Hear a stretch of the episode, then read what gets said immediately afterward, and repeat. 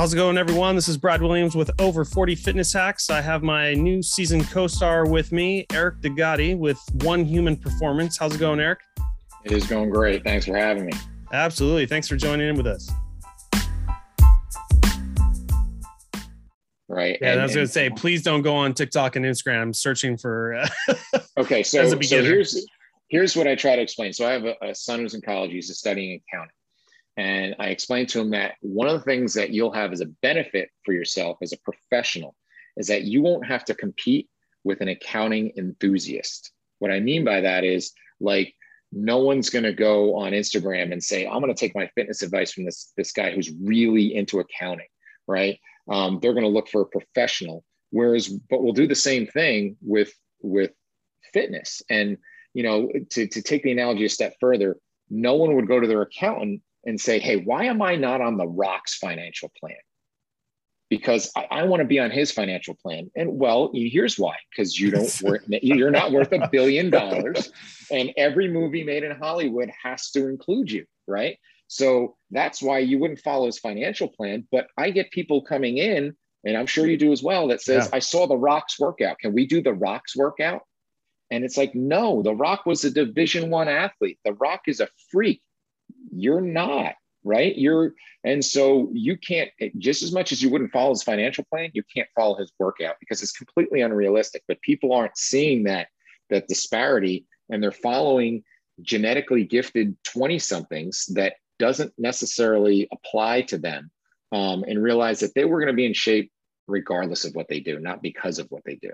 Um, and so how we filter out our information is not easy because we want to look like that but they don't look like because of that because they look like that in spite of what they do right? Yep. so that's where the, that's where it makes it even harder when you're going and competing against social media.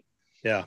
Well a good part of our jobs you know even starting with a new client is also being a therapist. You know that kind of comes and goes with personal training and getting their thought processes and mind on the right track and instead of all the clutter out there so yeah, I, and the the best and some of the best assessments, as much as I use tools like the FMS and I have ways of testing for, for performance and testing all these sorts of things, that some of the best evaluation is just a, a good adult conversation of of figuring out how did you get here, um, what are you looking to do, asking most the most fundamental questions like how does exercise work, right? Um, and when we train, are we building up or breaking down? And people say, well, both and I said, no, that's not fair. You can't answer both. You can't answer both. It's got to be one or the other. And they'll say, well, it builds me up. And I'll say, no, try again. It breaks me down. Yeah. And so here's the basic concept of exercise is that you challenge your body and your body goes, oh my God, I don't know what you just did, but if you're going to keep doing that, I have to be better able to survive that. And so that's what every cell in our body is looking to do is just survive another day. So if I start lifting heavy things, your body will say, well, if you're going to keep doing this, I'm going to have to add some muscle. I have to add some more neural pathways that I can access that muscle. And so that's the response you'll get, as opposed to if you start running, then it's a different response. And there's a there's a scientific principle called this the SAID principle, specific adaptation to impose demand. So what is the what is the adaptation you're looking for? Because if I want to get a, a really strong deadlift, don't go out and run 10 miles um, and if you, if you want to be able to, to run in a marathon, you know, heavy deadlifts could help somewhat, but it's not going to be the cornerstone of your program. And so understanding that concept and, and then also understanding that the concept of recovery, which I know we're going to talk about later is, is that this is, this is a stress and adaptation response. And how do you manage all those stresses? Exactly. And some people just want to be great at everything and they don't understand. You have to f- focus on one thing you can kind of lateral once you're kind of a you know at the top of your game athlete but you still have to focus on one thing to be great at it. You can't do everything. Just like you said there's too, too many different energy sources and techniques of training. You just can't do it all. So it's funny you say that. I literally just had this conversation yesterday. I had a woman come in for an evaluation wanted me to check her out and look at her program. And she was a high level college softball player.